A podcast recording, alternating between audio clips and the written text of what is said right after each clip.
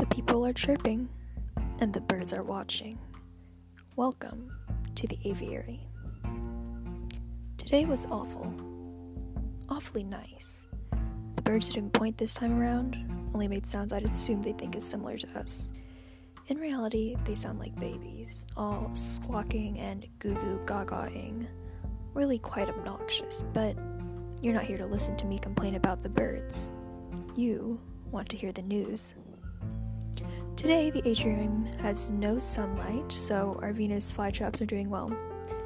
The birds recently blocked off the south entrance, so if you'd like to stop by to feed your plant, fingers, arms, and bodies are being accepted at the south door. Don't worry about getting new parts. Fingers and arms will be returned once you exit the atrium through the north door.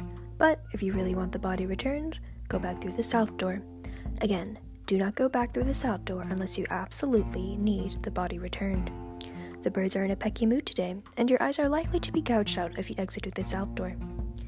Now that the news about the atrium is over, I'd like to take a moment to commemorate Donna Parker.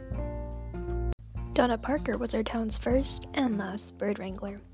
She was the first to resist the birds, and therefore the last, due to her aforementioned death. Since the resistance she attempted to start did not see the dark of day, she no longer exists. It was nice knowing about you, Donna Parker, you who definitely did not exist. Next, I would like to draw your attention to the duck that has made its way into our little town. The other birds are eyeing it like they want to peck it and drive it out, but I think it's rather cute compared to the thin blackness of our birds, though opinions may vary drastically. The birds have placed a camera on the duck, so everyone can track its movements. So far, no one has actually seen the duck, where it appears on the camera, but many are reporting hearing quacking sounds in their ear.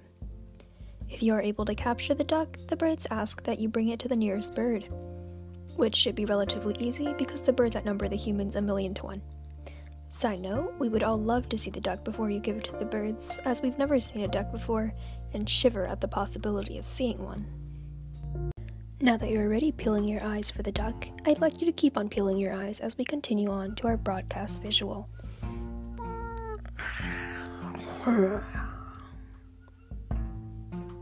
Now, continue peeling your eyes as you fill out the quiz that is now being projected in front of you.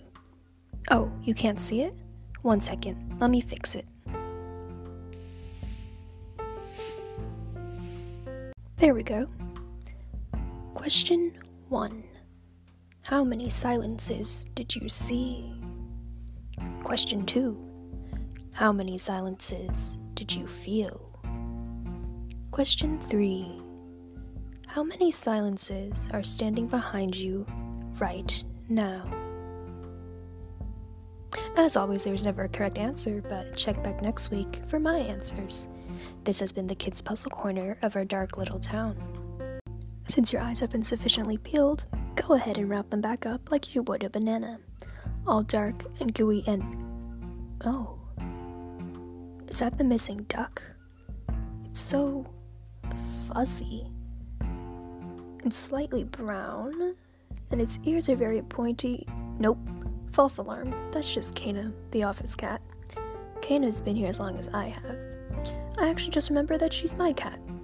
I wonder why I never bring her home at night after I'm done at the studio.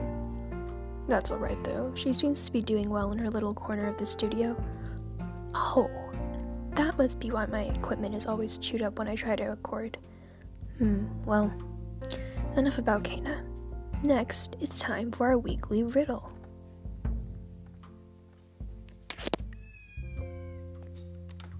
Oh, come on, Kana.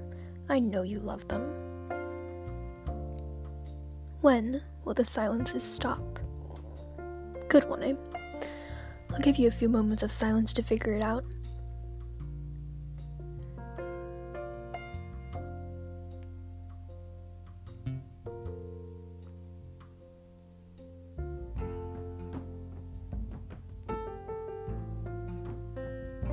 Did you solve it? It's okay that you didn't. I didn't get it the first time either, and I came up with the riddle. I have written on a note here that the answer is, hey look, it's the duck. It was great talking, but I really have to get to that duck. Emma, that was such a weird voicemail. We were so weird back then. I don't know. What was that? Well, call me back when you get the chance.